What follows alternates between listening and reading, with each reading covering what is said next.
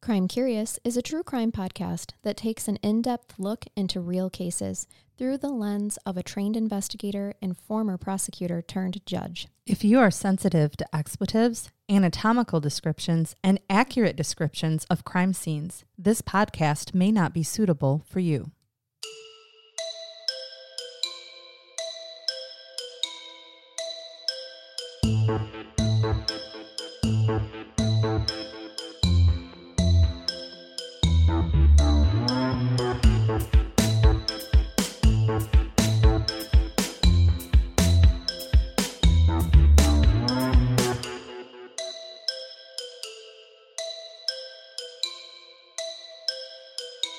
Welcome to Crime Curious. I'm Charnel. And I'm Megan. And we're shaking our good luck gree Always. I have the um, kangaroo sack. And I have the bones.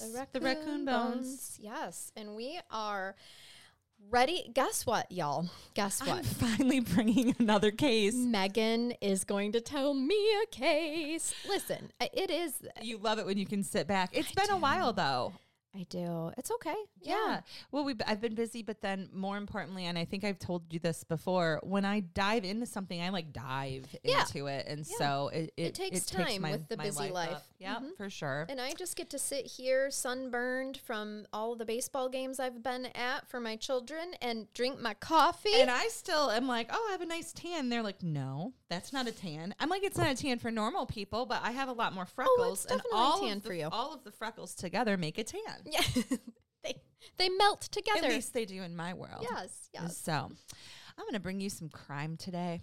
Um, Please unfortunately- do, because this is a true crime podcast. Listen, They'd we've be been- real disappointed. They if would we be, Didn't. but it's one of those things. Like we're gonna start with um uh, just some disappearances. Okay. There's murder.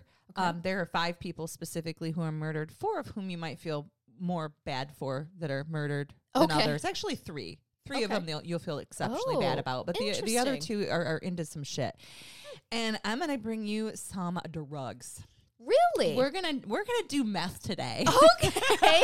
we're not really gonna Oh. do no. meth. Meth Sunday. It's not meth Sunday. Oh, all right. Um, and I also want to just at the beginning of this give just a little bit of credit um, so that I have that out there and it doesn't get forgotten.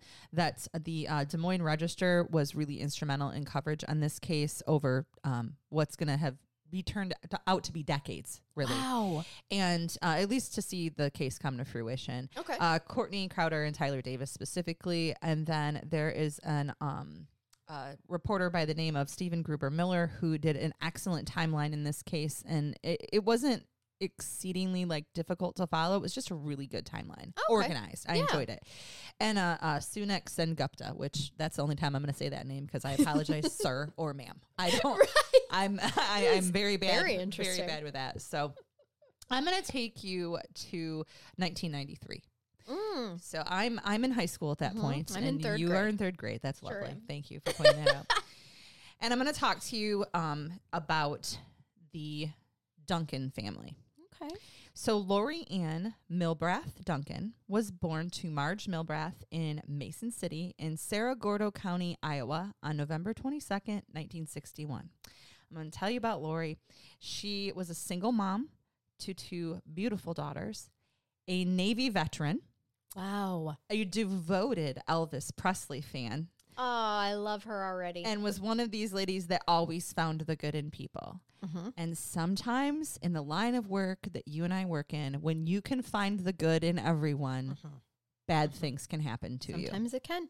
You have to use discernment. Mhm. Yes, you do. So she's utterly devoted to her two daughters. Again, m- single mom who just loved these babies. Her uh, one child was Candace and the other was Amber. So we have Candace and Amber Duncan. Her family and her hometown meant everything to her. She is a local girl and everyone knows her and loves her. Lori was always good hearted and she makes a new friend. Her new friend's name is Greg Nicholson. Well, she allows Greg to move into her home knowing that he has a past and that he had possibly dealt drugs before. Okay. But she's convinced, and we know that substance abusers can be very manipulative, Absolutely. but she believes that he is in rehab and that he's working a program. Okay. And so she's willing to give him a chance. Sure. Now, I there, respect this about her. some people reported that it was like a, a boyfriend, new love interest, but other people were very specific that this was a new friend and she was moving him into the home to uh, literally to give him a chance. help him. So, correct. Oh. This was the summer of 1993. So, according to court testimony later, Marge Milbrath, who is Lori's mom, Amber and um, Candace's Grammy, she last saw her daughter on July 25th of 1993 while she was driving to the grocery store. They live in the same hometown, right? Gonna drive past your daughter and your grandkids' homes every day. Yes. She told the jury how her 31 year old daughter had waved and smiled at her and even yelled, Hi, mom. And she saw one of her granddaughters, the older one, 10 year old Candace, that they all called Candy, and she was wearing her favorite sundress that day.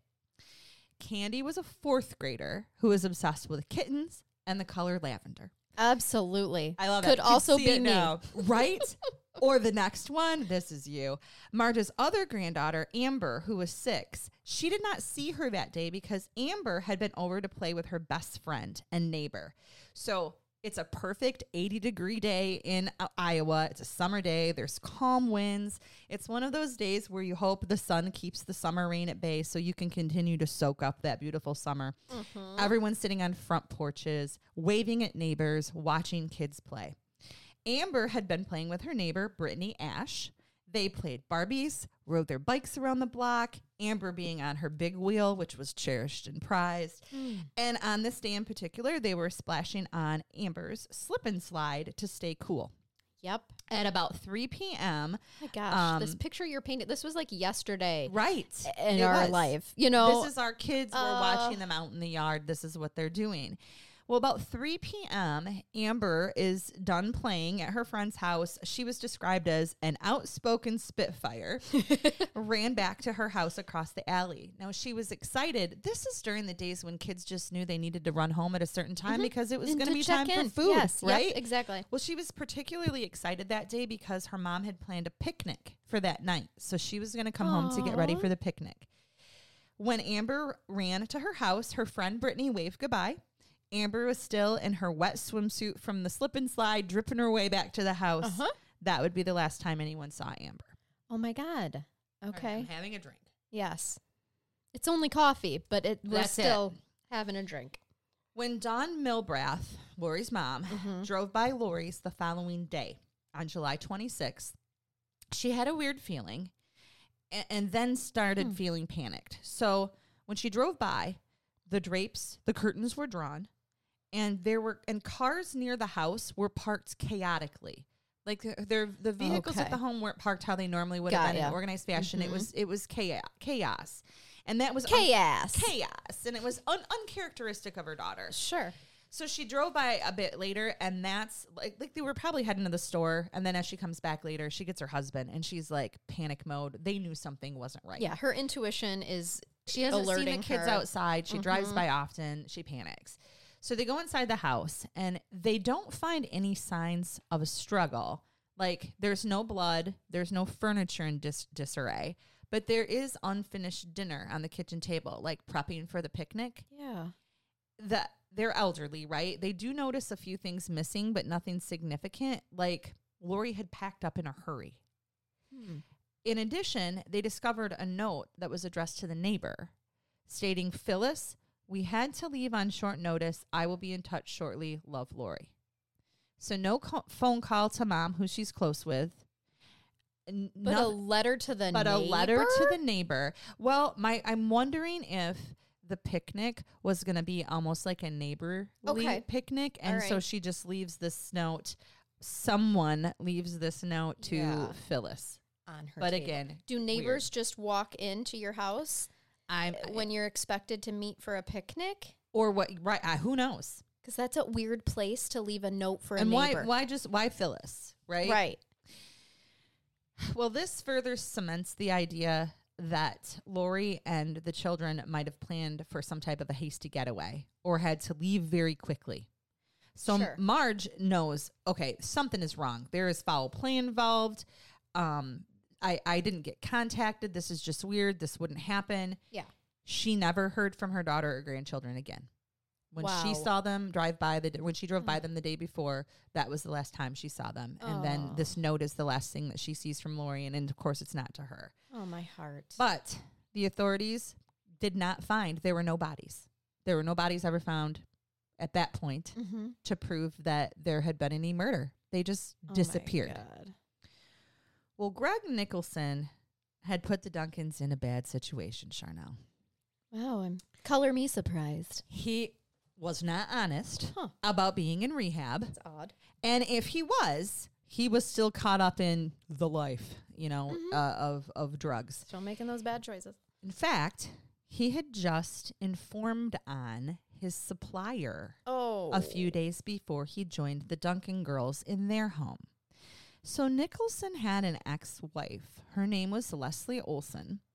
And apparently over the weeks prior to him moving in with Lori Duncan and prior to the Duncan's disappearance, he had told Leslie, "Don't go outside. Don't stand by any windows. Don't stand by him for too long." And was acting really paranoid. Hmm. She did later testify, Leslie, the ex wife, that she knew that Greg occasionally used drugs, but she wasn't aware if he was selling them or not. And, and I'll get a little bit to what had just happened with Greg prior that would have caused him and Lori to have these conversations in a little bit. Okay. But suffice it to say, she knew at the time that the Duncans and Greg came up missing from that house when they were Mhm. supposed to be picnicking that day, that something bad had recently occurred. mm-hmm. The bodies would not be found for seven years. Holy shit. All right. We're going to change directions now. Oh my god.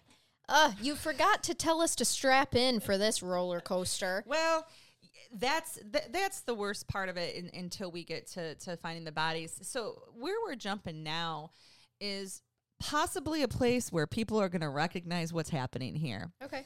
I'm going to talk to you about a science nerd turned drug kingpin by the name of Dustin Honkin. So Dustin Honkin Oh, is this- this, the guy from that created meth in Iowa or had like a big You- meth thing? You And got it. okay, I actually don't know hardly I anything. Ah, do. I'm here to help you. I, am, it, I am here for this.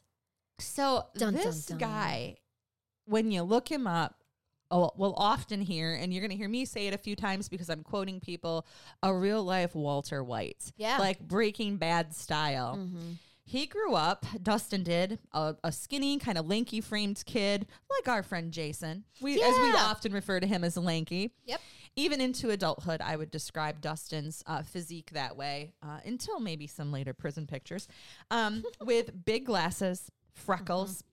And a look about him that almost could have had him cast in like Revenge of the Nerds or something. He's that Definitely. looking kid Yeah, yeah.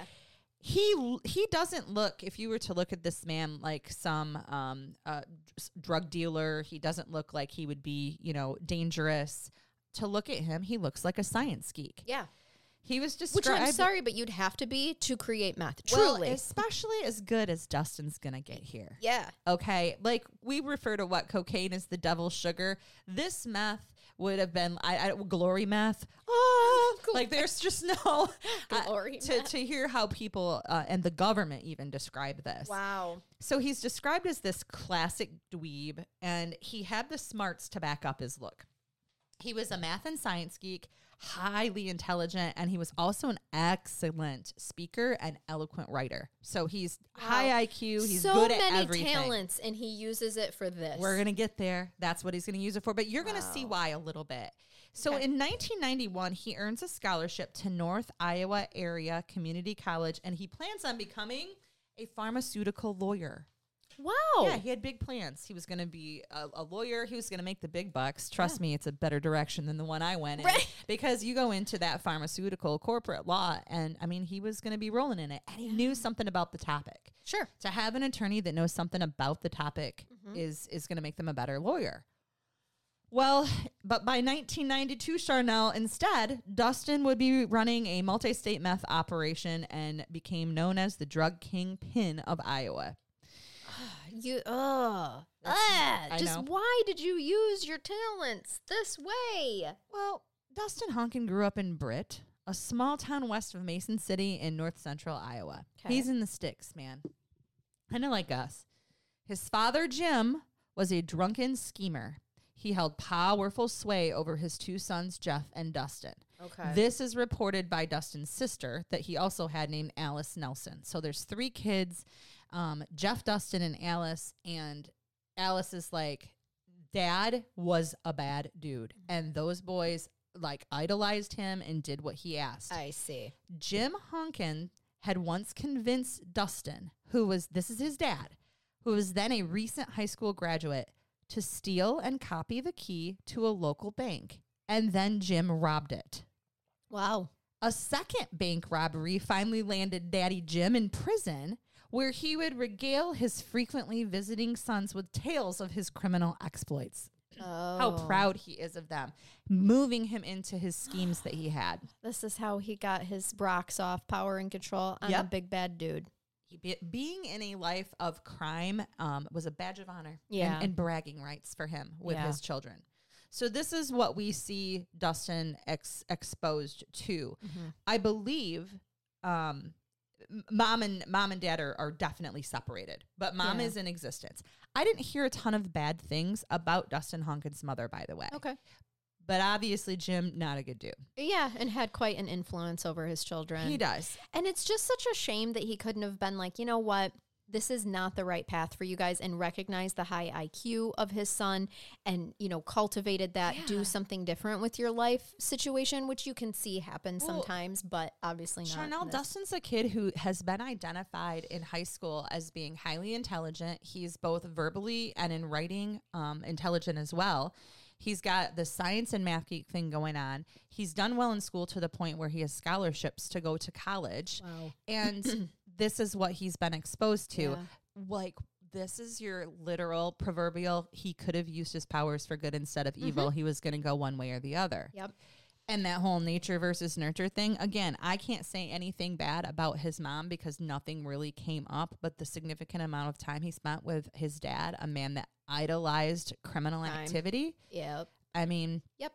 that's all he knew. And he idolized his dad so much that I do think the power could have been within his dad to change directions for his kid. But he didn't see a problem, obviously. None. You know, to uh, his dad, I mean, No. with living this type of life. And this is what made you a badass. And so, right. That's right. yeah. Mm. It was a badge of honor. So I know this, it, it shouldn't come as a shock then that Dustin Honkin has a little bit of downtime before he's about to start college and between high school and, and college. So he decides to start selling some marijuana and cocaine for some cash. Just a little bit of the devil's Okay. sugar and the devil's lettuce. yeah. Nothing yeah. harmful, right? No, no. That was said sarcastically. No big deal. Right. It's totally fine. Well, Dustin, being as smart as he is and it has a way with words, and he's so likable, he's amiable. He immediately um, starts bringing in just a great customer base. He builds this huge list of customers, and they And he are doesn't paying- look intimidating. And- so and- no. people feel safe, No, I'm sure. he's around the him. nerdy freckled kid wearing glasses, slinging some drugs out of his either apartment or the back of his car, and he's now accumulated customers who will pay thousands of dollars for his fix. Hmm. He's starting to figure out a way to pay for college, so there's that. Mm-hmm. He's he's uh he's pretty entrepreneurial. I was in just go- spirit. going to say that. Yes. Okay. So Dustin does start college at North Iowa, and after he completes a year of community a year of community college chemistry, he easily earns an A minus. Methamphetamine enters the picture. So Honkin mixes his understanding of the drug market because he's in it. Sure. He's selling the devil's lettuce. Probably he's has been for a selling while, the devil's really. Mm-hmm. sugar. Pro- who knows what he was doing for his father, even in high school? right. I don't you get the impression that he was the high school nerd that you could always go to to fi- to buy a- buy some weed Absolutely. because dad had it at the Dad had house it. and whatever. Dustin could get you your shit. Yep. Yep. That's I that bet kid. I imagine that dad, you know, cultivated this even in middle school, starting starting in the middle school years and carried on beyond high school. Yeah. for sure. So he mixes that with his business his business knowledge of the drug market with his scientific knowledge that he has now, and he sees an opportunity. Charnel, Now you can see the bigger picture here, can't he? Well, when you are making so much money selling somebody else's product Mm-hmm. and then realize the cost cutting savings if you can be both the manufacturer and distributor, He says, I'm going to sit Absolutely. on top of the operation instead of working for one. Mm-hmm. So Dustin, incredibly charismatic to go with his brilliance, enlists his childhood best friend, a man by the name of Tim Cutcomp. Hmm. C U T K O M P. Cutcomp. There's no other way to say it. That's it's how just I'm cut, saying it. cut comp. Tim. Tim. Just Tim. Well, the pair move then to Arizona, where brother Jeff is living, Mm. to try their hand at getting rich. Okay. So Honkin borrows $5,000 from his brother, and the two friends, Tim and Dustin, buy chemicals and equipment and start working, experimenting in Jeff's kitchen, his, his brother in Wow. Arizona. Wow. So he moves from it's a Iowa, chemistry lab. Iowa in to a Arizona. kitchen. You're out in the desert Wow. with your chemistry lab. Probably easy to steal things like anhydrous and stuff like Mm-hmm. this at this point. Not that it's not in Iowa too, but they know him there. So he he's booking it to Arizona, and that's where he's going to start experimenting to see Mm. what he can make. He's gonna start chemistrying. He is. He is. God. It was like the the high school chemistry teacher and his and his friend in a trailer cooking. You can ju- Wow. you can smell the ammonia. I can from here. Everybody take a deep Oh. breath, smell ammonia. Smell that cat pee. Don't light Mm. anything. Nobody smoke right now. So within a year, the pair have moved to a secluded house just hou- south of Tucson, Arizona. Okay. And mastered a sophisticated cooking setup, which I'm not going to describe to you because I do not want anyone saying that they Right. learned how to make meth. We're just gonna say- Megan right. and Crime Curious. A chemistry occurred, people. It That's did. what happened. It did. And anyone, you can look up how to make Yes. methamphetamine, unfortunately, Yes, on you the can. internet. And there are multiple methods. Law enforcement officers, DEA officers, they know how to make this as well. Yep. I don't know how many of you know this, but when you become a drug investigator, whether it is for the FBI, the DEA, or even some local jurisdictions with drug teams, they will send you to Quantico and you will learn how to make methamphetamine. Absolutely. How else will you know how the ins and outs of it to be able to take it down? You need to be able to identify Yep. Mm-hmm. signs of it, what it actually is, and really to figure out what form it is. Because as Mm-hmm. I've indicated before, you have one pot methods, you have red P methods. Again, not going to explain to you what those all are uh, for liability reasons. Right. I'm right. because anyone can look them up. But Dustin is just mastered, honkin'. He's mastered this. They cooking. even took us take us through that in CPS training, our our nine week training. the Showing, identifiers. oh yeah, showing us all the pictures because you never know when you're out on a complaint and you have to be able to recognize it. So you can picture exactly what this setup is because you've been in it. Yes. So imagine being a brand new CPS worker who is has not been trained and you walk into a trailer where it smells a little bit funny, Yep. okay? Yep. But all you're really seeing there, oh there's some coffee filters, oh there's some c- chore boy which is what you use to clean the sink Yep. and maybe there's some other weird things but Might be some two liters. but you Yeah. aren't going to notice right off the bat that No. that's anything that's drug paraphernalia unless you've been specifically trained. Right. And the smell is is offensive, but it's like it's like a metally I don't even know how to describe it. It's Yeah. like a metally cat pee like thing. Ammo- that's the ammonia It part. is. And then highly toxic. yes. to i- if you're living in an environment where they are cooking methamphetamine or it's near you or your children, you should go get checked out because Yep. you are at risk Yep. of going into like congestive heart failure. Your lungs are in, in, at terrible risk. So this is what Dustin has made his life into now, Honkin. At the time they set up this cook operation, they are able to produce several pounds of almost pure methamphetamine Holy when shit. they sold, which they then would sell in Northeast Iowa through two dealers. Okay. So they're cooking in Arizona. Got yeah. They find Terry DeGeis, who was 32 at the time, and Greg Nicholson. That name should sound familiar. Who was Oh. 34. Okay. This methamphetamine was so pure and so perfect that later it was stated the DEA could not even perfectly replicate this oh recipe my god, is the holy in a lab. grail They of could not meth. they could not replicate the purity of this methamphetamine. The market for this smack is going to be through the roof. Right. It is hard to find this pure of methamphetamine. oh my gosh. Was it it was like made from the devil's skin himself. Well, and Dustin might have been or turns out to be. Like he is he is what kind of hopefully can I blame blame it on the alcohol? Blame it on the meth that his brain changes so bad that he's going to end up doing the things that he does. Maybe. So Mm. Honkin is headfirst into his newfound chemistry experiment. This is his passion. He is studying chemistry textbooks at local libraries. He is studying and reading science journals. He is keeping painstakingly thorough records of every cook that he makes, why this one was better than the other, how it is to get the perfect recipe. He's brilliant. Wow. He really cares about his, he has a passion for his A product. passion for his product. Oh, that does take a hell of an entrepreneur I right there. want a t-shirt that says passion for our product. Yes. But ours has a microphone. Yes, yeah, I love exactly. that. We have a passion for our product as well. Do Just less- podcasts, not meth people. Exactly. So he also is a brilliant businessman and he's making plans to expand his business on the interwebs. Oh, He's going to wow. move to the internet. And I, I'm am so so sorry. sorry. Excuse me. we aren't making meth in here. I, whew. And he even considers, I love this, writing a how to book on producing selling meth in America. You stop it. Meth in America by Dustin Honkin. And he, He thinks makes the better meth- publisher's going to pick that up. Well, you can self-publish these days. It's That's pretty true. easy. You could you can just publish it all digitally now on the interwebs. Oh, People could pay, my God. especially You're the dark right. the darkly webs. Yes, the darkly, those darkly The webs. darkly webs you're gonna find. I would be shocked if someone couldn't find Dustin Honkin's pure meth recipe on the dark web. now. Right.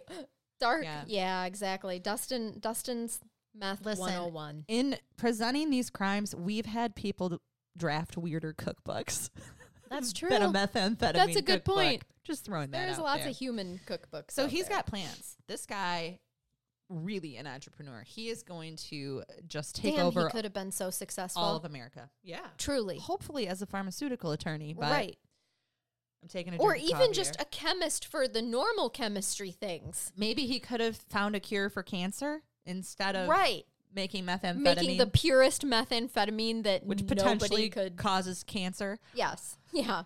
So, a handful of drug runs to Iowa nets the men hundreds of thousands of dollars. Wow. and a consistent list of new buyers and old reliable buyers who were like, this is the shit. This is the high you always chase. When you use meth the one time, they always chase that original high, and that's the high that they're going to chase with his product. Honkin is happy to supply these buyers. But as Honkin's operation grew, so too did his dependence on methamphetamine. Oh, there it is. well, he's testing the product. yeah. you know, shit. he fell he fell down that rabbit hole Mm-hmm. and his singular focus on success no matter the cost so he's into his product he's he's starting to dabble in his product i'm sure for testing purposes only he's going to Mm-hmm. stop at nothing to succeed in this market and i mean nothing Mm. Mm-hmm. so combining an addiction for the product you're producing on top of criminal thinking which This is has been why I an don't- issue This is why I don't bake anymore. I really Gained, I gained five pounds while I was baking. I gained five pounds watching people bake, so there's that. Shit. But you you see where I'm going brainwise with this, Yeah. right? Yeah. I don't think he didn't have these substance abuse issues at an early age, or if he did, and he was smoking some weed here Probably, and there, right. we didn't hear that he was incredibly affected by it because he's this really smart kid, a really high IQ, really doing well for himself in school and a scholarship level. But he had the criminal thinking Mm-hmm. because of how he was raised with dad, and he's certainly got the criminal thinking when it comes to starting his little brief sales to put himself through college. We'll call it Yeah. obviously that jumps to him becoming a drug kingpin making the best methamphetamine in, in iowa Yeah. arizona possibly that whole uh, you know And- west side of the us And how powerful it must make him feel to know that he has this pure product that's in such high demand that he alone created. you got it I mean, that in itself is like I have risen above He my has. dad, who He has. I idolized. You know, he's risen above all and combine that now that level of criminal thinking with an addict's brain yeah. Oh so fuck, we see brain brain damage happens right what do Yeah. they say how long on average once you stop using to get your brain even back close to the synapses firing six months to a year Uh, Yeah, I believe so. so to get rid of the addict thinking along with the criminal thinking which would require extensive moral recognition therapy in and of itself this is this is the picture i've painted for you right now of where we are with dustin and if that doesn't put you in a bad place dustin fell in love Oh, of course he did. on one of trips uh, his trips to iowa he met a woman who shared his views her name was angela johnson and she was from forest city iowa she had a cascading mane of curly raven colored hair made an instant impression on the increasingly successful Honkin.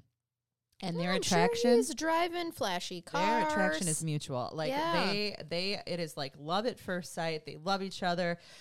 And Angela at the time was dating Honkin's dealer Terry DeGeis. no kidding. So he fell in love with the guy distributing his product for th- his wife, his, girlfriend. Sorry, wi- his oh, girlfriend. his Dating. girlfriend. They were dating. still, still, that's a no no. You know- honey, we don't crap where we eat. love money and drugs. But Oh. but Honkin is the top guy. He's the shit. yeah, he's the And he's kingpin. feeling powerful, He's so sitting he's at the like, top. I want her. I'm gonna have her. He's rolling in money. He's literally, I I wrote at the top of his game, just like you just said, Yeah. Mm. with new love at his fingertips. But Honkin's going to start to feel some stings of betrayal in here, too. You see, one of him and Tim Cutcomp's dealers had recently turned on them.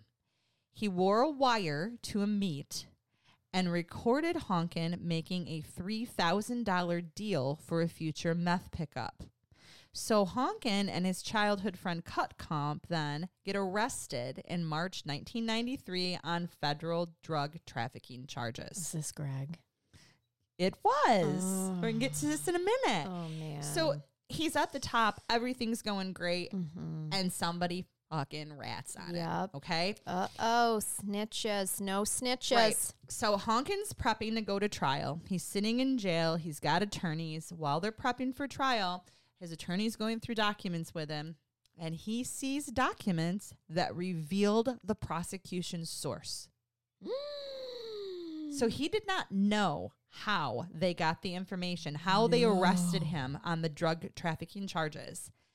I don't know how. I was just It gonna say, wasn't- Megan, how? Sure now. How? I am at a loss because when you do search warrants, when I sign a search warrant and there is a CI and you need to pr- as long as you can show that there's probable cause that the information they're providing is is valid, that it's good information, that it's not stale. Mm-hmm. Yep. You have PC I seal their names, the CI, for their protection. Yeah. If I even knew it to begin with, because sometimes CIs are listed by a number and then the sh- police have to show reliability. And that's how Okay. you decide to use it. yeah. So in this case, how it wasn't redacted. Yes. Is he going to find out at trial? You bet your ass he is. Right. And the defense attorneys are going to find out at some point because they get that information. Okay. It's going to come out. Mm-hmm. A judge may even have to order that it come out. But it's the timing of it The timing. when he is on trial Yeah. and can't be I- and can be protected. I got very little to no information about how that happened. Now, I don't know Hmm. if it was in documents that the prosecution intended to reveal or if somebody got sticky fingers and got information that Donk Donkin, Dustin Honkin, that's his new name. Donkin. Donkey Love Kong, it. Right. That he was not supposed to see, but he did. So so here's what happens. The prosecution source, Nicholson. right. All right. Right. Well, after Dustin Hawkins sees this, he tells the judge, Well, I guess I'm caught. I'll plead guilty at my next hearing. So they set the hearing for July 30th of 1993. Soon, however, let me let me just preface this then with he is able to post bond, I believe. Okay. Mm-hmm. Mm-hmm. So then the main witness, Nicholson, in around 1993, at the start of this story, vanishes, Yeah. seemingly into thin air. Yeah. You know where I'm going. Her Yeah. face, you guys. You all know where I'm going. Fuck. Feel the suspense. Okay, so earlier in 1993, just before Honkin got arrested, Mason City police had found nearly 150 grams of pure perfect meth and almost $5,000 in cash in Nicholson's house, Okay. or the informant. Yep. So Nicholson is facing a lengthy prison sentence and he agrees to cooperate and he narcs on Honkin. Okay. I was gonna ask how, That's how. did they get him to be a snitch? Because That I'm is sure how. this i- was very lucrative for him, so he wouldn't have just flipped for no reason.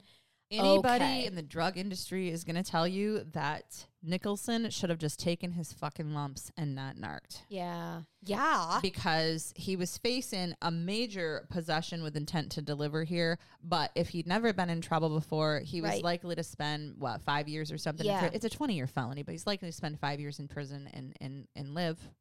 for sure. That's that's key. And live. But Nicholson agrees to cooperate. He's scared, as a lot of people are. And I love me a good narc, Sharna. Well, well, of course, of course, Judge Megan, of course you do.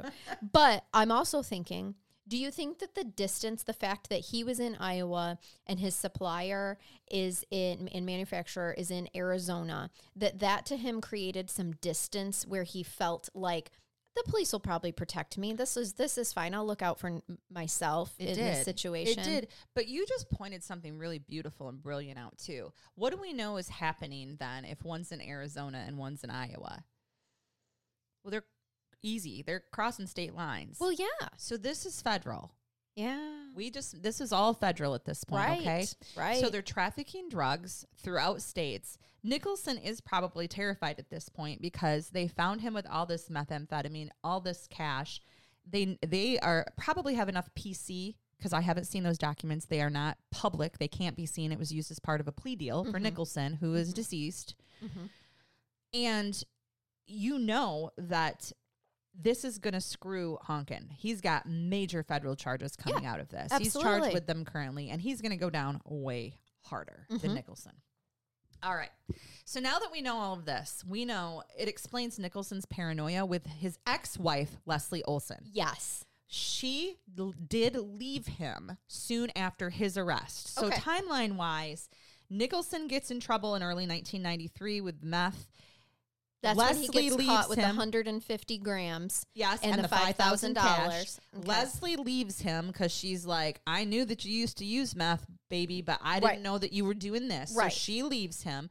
He gives up honking, and then he ends up. He B Nicholson ends up moving in with Lori Duncan and her kids, presumably because his ex-wife has kicked him out. Exactly. has left him. Yep. Okay. Now, Leslie insists she didn't realize Nicholson had been selling drugs for Honkin and thought they mostly discussed equipment for a band that Nicholson was in. So, ban- he's Nicholson's in some type of a garage Jesus, band. he's a rocker. Yep, he.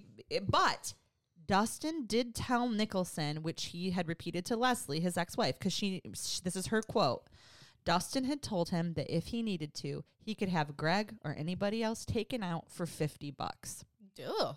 50. Yeah, the going price for life in, In Ohio, Iowa? Iowa? in the 1990s Wow. was not high. Wow, that converts to about $106 today. I, I well, correct, and I, and I feel like fifty bucks to Jesus. take out bad guys too. Like this is drug dealers narking out and taking out other drug dealers, presumably. Mm-hmm. Yeah, maybe that lowers the cost. I don't know.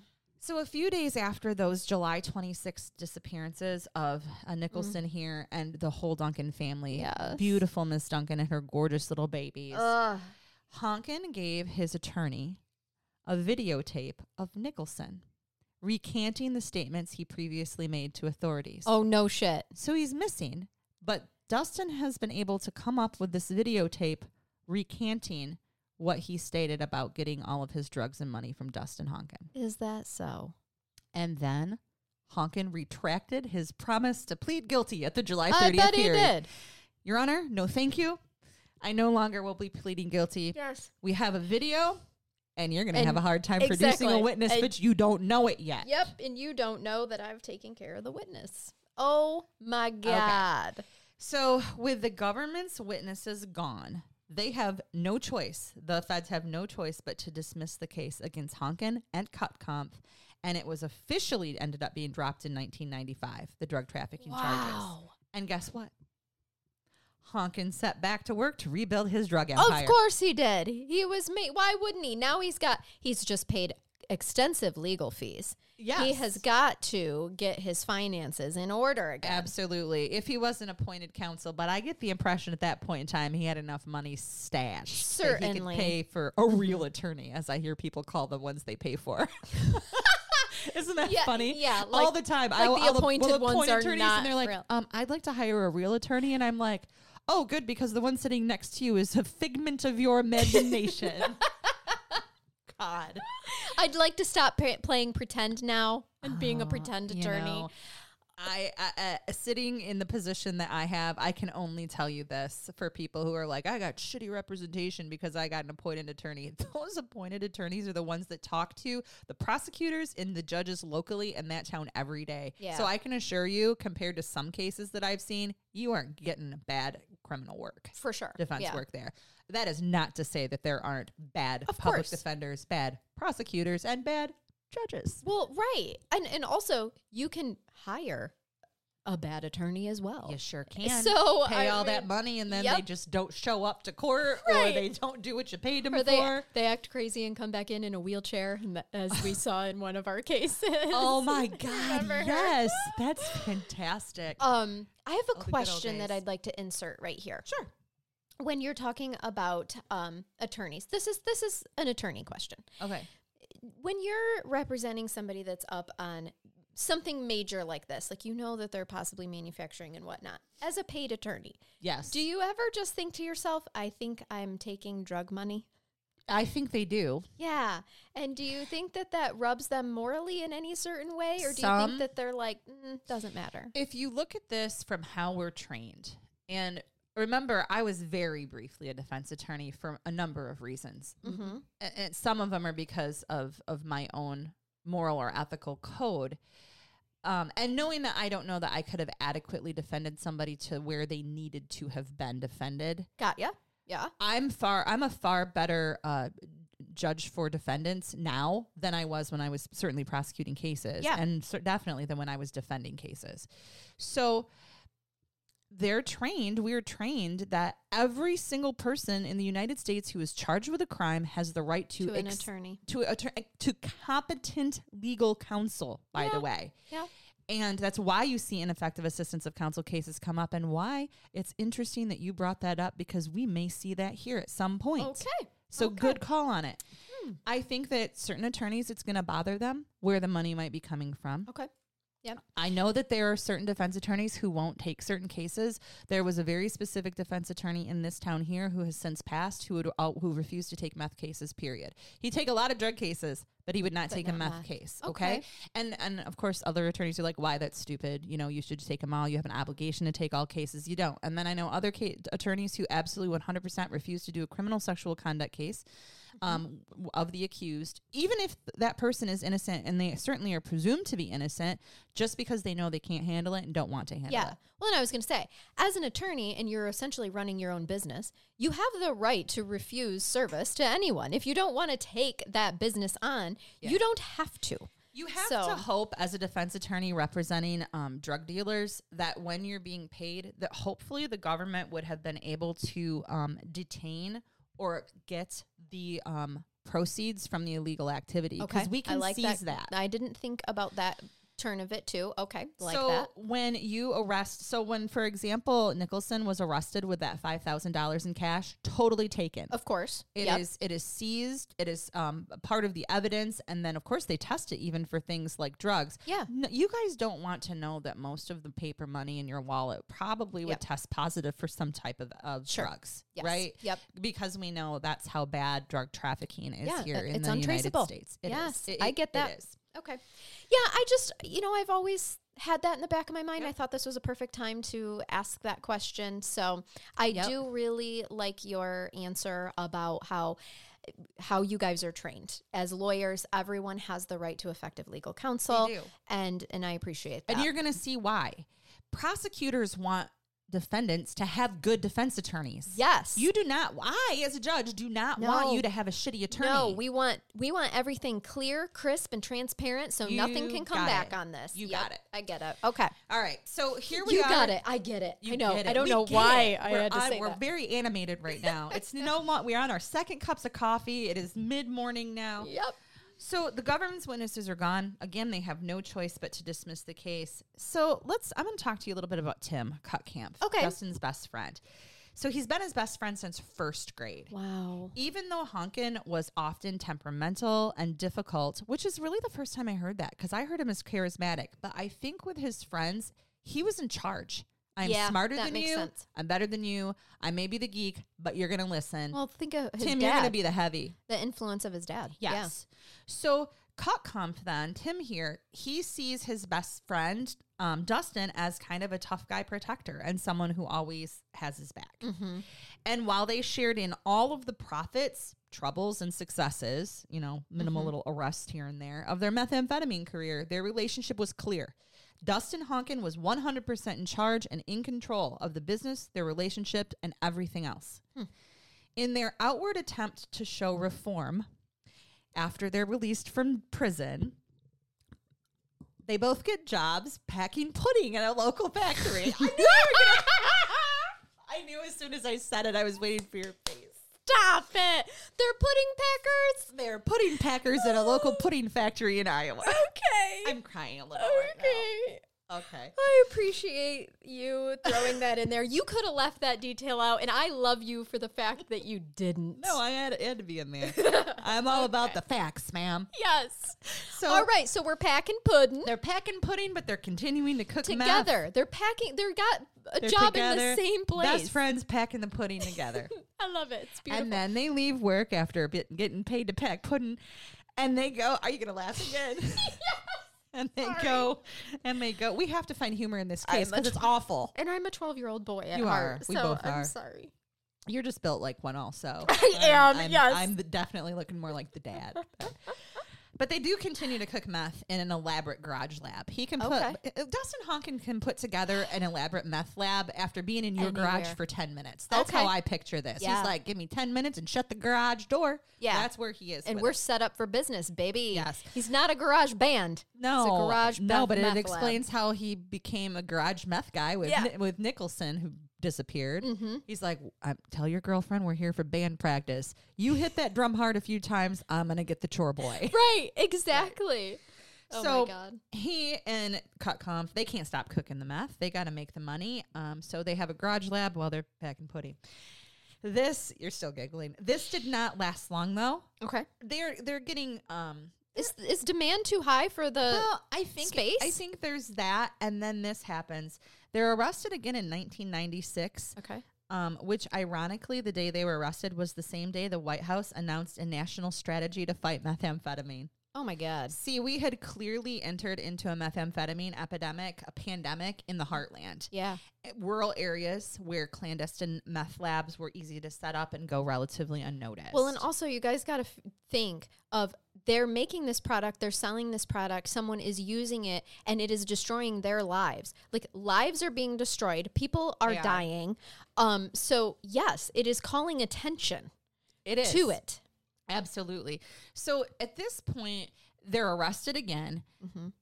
I, I love how the People- universe works sometimes with its ironies. Like Yes. this is when the White House announces announces this, and we take down a, who eventually becomes a kingpin. You can only imagine that he is probably a lot of the reason for this when they find out about the significant amount of pure methamphetamine coming out of there. I don't know if you guys are aware of this, but to get really good methamphetamine before, it was, car- you know, drug cartel meth from Mexico. Mm-hmm. No, sorry, uh, Mexico, we love you. But that's, it was, it was Yeah. being brought up. Right. Uh, people were being used as mules. And then Mm-hmm. another fun fact, because I'm full of those, is that a lot of methamphetamine issues and addiction started during the Vietnam War, Mm-hmm. where there were issues with soldiers taking and or being given, which I will just leave for you to determine how they were getting that Right. methamphetamine. So they would sleep, not sleep, and be able Correct. to, to fight. To continue to So fight, you come- and we put it in our Coke, Right. So- Coca-Cola. So, you bring people back then from the war. Yes. Um, not a good war addicted. uh, addicted. They need to find things.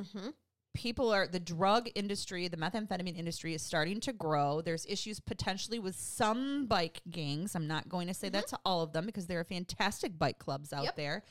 Um, things being brought up from Mexico, and then all of a sudden during this pandemic, when it when it really gets bad, people realize you can make garage meth. Yeah. You can make one pots, you can make red pea, and in the rural areas, you have access to all the things that you need to make it Sure do. with very minimal supervision. Right under the radar. Mm-hmm. You were a farm girl. Who would have thought back at this point in time that you needed to put a camera on the anhydrous that you use for farming? right. Right? Nope. Yeah, But I- they I needed know. to. So I that's how got we you. get to the position. And now we've that we're in. escalated to the point where um, I've had cases where there's a mobile that's in the back of a minivan being made driving down the road with the Mobile me- babies in the Mobile car. Mm-hmm. meth labs. You got the one pot in the back with the two liter. Um, yep, and again, car seats in the car. We've all, we have seen this in our lines of work. Also, let me know that if you do have an issue or you are addicted to methamphetamine or know somebody who is, we are not trying to be assholes. I'm giving you the No. facts here. Yeah, this is just how it came to fruition to be Absolutely. a problem in America. Yeah.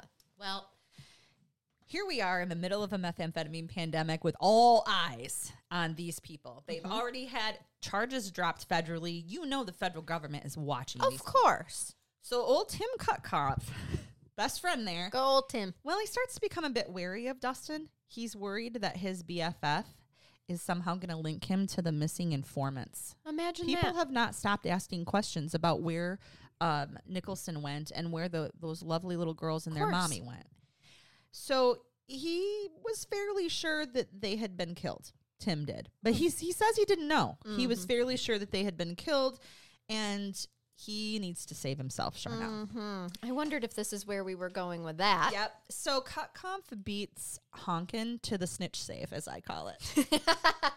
Yeah. Yeah. And he turns state witness and proceeds to wear a wire while the pair tooled around on pretrial release. So they're out on bond again. Don't even get me started on how that may okay. have happened. Thank you, because I was gonna, I was gonna start that I'll engine. tell you how because they're they set an amount. They probably weren't sitting in there on no bond, and they are drug dealers, and people can come up with that dirty money that you were talking about. Yeah. Well, throughout hours of tape, Honkin would compare the electricity of killing to the tingling excitement before a rivalry football game, saying, once you go a certain distance, there ain't no turning back. What? Not making specific statements, but things like that about killing. Honkin even fantasized aloud, recorded, about destroying evidence, buying a gun, and eliminating investigators and a Dan Coheen who was a work friend and investor in the meth lab who he had discovered was a rat. Oh. I've climbed, this is a quote, I've climbed far bigger hills than that little hill, he told Kotkampf. Even if I'm in prison for 15 years, whatever, when I get out, he's still dead. Oh. Ugh. When Kotkampf expressed concern over killing witnesses, well, of course he's going to because he's wearing a wire. course. Makes you look a little better. Right. Honkin also, should said- have been a red flag to Dustin that he was Right? wearing a wire. Honkin says they had, quote unquote, put themselves in that position. They made me choose between my family and them, he said. I'm sorry, but that ain't no choice. Honkin was convicted this time because of that narc Okay. in 1997 of manufacturing and distributing methamphetamine, and he was sentenced to 24 years in federal prison, later extended to 27 years. Due to his cooperation, Kutkampf pleaded guilty to a lesser charge. Note, there are no charges yet regarding the murders of the Duncans or Nicholson, and nothing has been solved regarding those. At this point in time, and that's where I'm going to leave. this is a two-parter. it's going to be a two-parter. Yes, it's a two-parter. Megan. So- Oh my god. But I feel like I should leave you with something funny. If We- you could. well, this case so far was easy. The beginning is sad, and then we just get to hate on a meth guy. So Mm-hmm, maybe we weren't as serious as we should be, but the, the the next parts will be a little bit more serious. Mm. So I looked up on Board Panda. I love Board Panda. I love it. Oh wait, this so is- entertaining. This is not. Hold on. We're holding. You Well- have to because it accidentally clicked onto something that it was. Okay. 75 funny tweets by husbands who are winning at marriage. Oh, okay. Okay. I could probably have some of those. You might. You Please feel free to share. So I'm I'm cold reading some of these, but I'm gonna. Okay, this is from Josh, who whose tag is I wear a onesie, which is Oh. I don't know fetishy or what, but my, my wife said I need to grow up. Oh, really? Could it be the onesie, Josh? I was speechless. It is hard to say something when you have 45 gummy bears in your mouth. right? I can see it now. yes, yes. Wife says to Grant Tanaka, It's like every man on earth has to share one brain. Me, can't think of a good comeback because it's not my turn to use the brain. Abe Yaspi says, When my wife falls asleep in a public place, I shake her a little and yell, Don't you die on me. and people always clap when she wakes up. Also, my significant other falls asleep all the time, and I'm going to do that. in public. In pu- yes, I anywhere. didn't know that. Anywhere. He's never fallen asleep m- in public with me. well, you're fun. We're, we're, I was gonna say we keep him too entertained. you're fun. oh my gosh, I'm Right. gonna start trying The that. next time at Brain Bath, Jason falls falls asleep on Falls one of our asleep. couches. holding his whiskey. Let's do that. Let's shake the piss out of him sure. and be like, "Don't, you die! Don't on you me." die on me? You know what? This is going to be terrible, but my 84 year old father. Don't shake him. Oh my God. He falls asleep at the bar. Like, we'll be eating dinner and he'll fall. If the conversation lulls for longer than 30 seconds, he will fall asleep. he can't, he doesn't drive. Well, he does drive, but he has to have a passenger to keep him awake because at a red Oh, light, yeah. he'll fall asleep. Yeah, I want to try this. you should. I, I just, I want Don't you die don't on you me. die on I me. And love he's it. an old, old man. like this one. First of all, the hashtag is exploding unicorn, Oh, yeah. and then it just so- starts with picture yourself out in public. Me, a kid is crying. Wife, it's not one of ours. We fist bump. Win. It's not one of ours. Look away. Exactly. And Josh, we're onesie again. Oh my God, the Apparently child, the can't man keep his child. mouth shut, but he says, "Before I got married, I didn't even know there was a wrong way to put milk back in the fridge." Yes, there is, sir. I'm here to tell you, yes, there is. yep. Kent Graham says, "When I awoke from the car accident that I was in in a full body cast with almost all my limbs broken, my wife was right at my bedside to remind me that childbirth is still more painful." yep. Oh, I love that. at Boyd's backyard says, I love when I leave work early to surprise my wife at home and she greets me with those three very special words. Were you fired? yep, that oh, would be I- exactly. I, do like that. Why are you here? Were you fired? Exactly. Not afternoon delights. No, no. It was, Or I'm so glad to see you. Right. It were was, you fired? Or Yep. what are you doing home so early? Well, at Kent Graham says, I don't understand how God can have 10 commandments for the whole world, but my wife has 152 just for our house.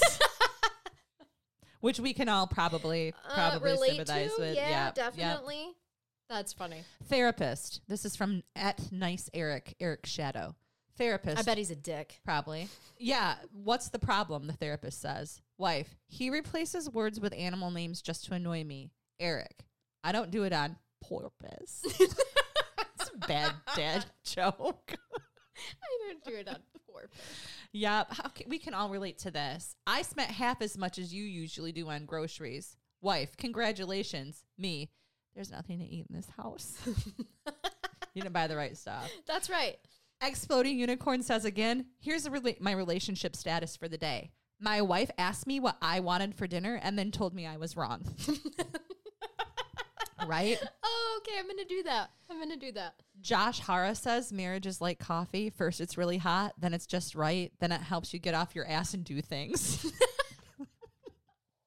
there, I don't know if I can find one to top that. Oh, that's amazing. But have you ever seen the things where a wife and a husband are laying there in bed and it's like the little, you know, icons coming from the, or the word bubble? That's Yes, what I'm yes. looking for. Yeah. And she's like, I bet he's thinking about other women. And he's Yeah. actually thinking, Wife, what are you thinking about? Me. Pauses to daydream about zombie ninjas fighting cyborg cyborg Nazis from the future. You.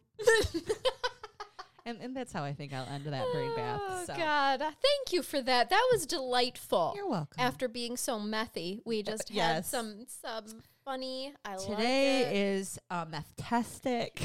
meth tastic. We're having a great day. we are. and we're using legal um, uppers We are. today in the form of caffeine. In the and- form of caffeine. Exactly. If you're a Patreon, go ahead and jump right over to part two because you get them right that. away as a perk. If you're not a Patreon, click the link in the show notes or go to patreon.com s- forward slash crime curious to join and be able to listen right away. We know some of y'all Oh, I'm scared. It scared me. that terrified me. Very as well. jumpy. Is it all the meth? yes. Um, Shit's sake. No, I think Um, here. Yes. So what I was trying to say is, um, we know some of you guys join just to hear the second part, and then you unjoin. We get that. It's we fine. understand. But while you paid in to join, go listen to a bunch of other stuff. yeah, and then continue to s- stay there so that you can continue to get all the perks. Seriously, I don't think you guys realize how much extra content our Patreons get. It's a lot. It's a lot. So, um, yeah. Until then, though, keep, it, curious. Keep, listening. listening. We love y'all. Bye bye. Bye-bye.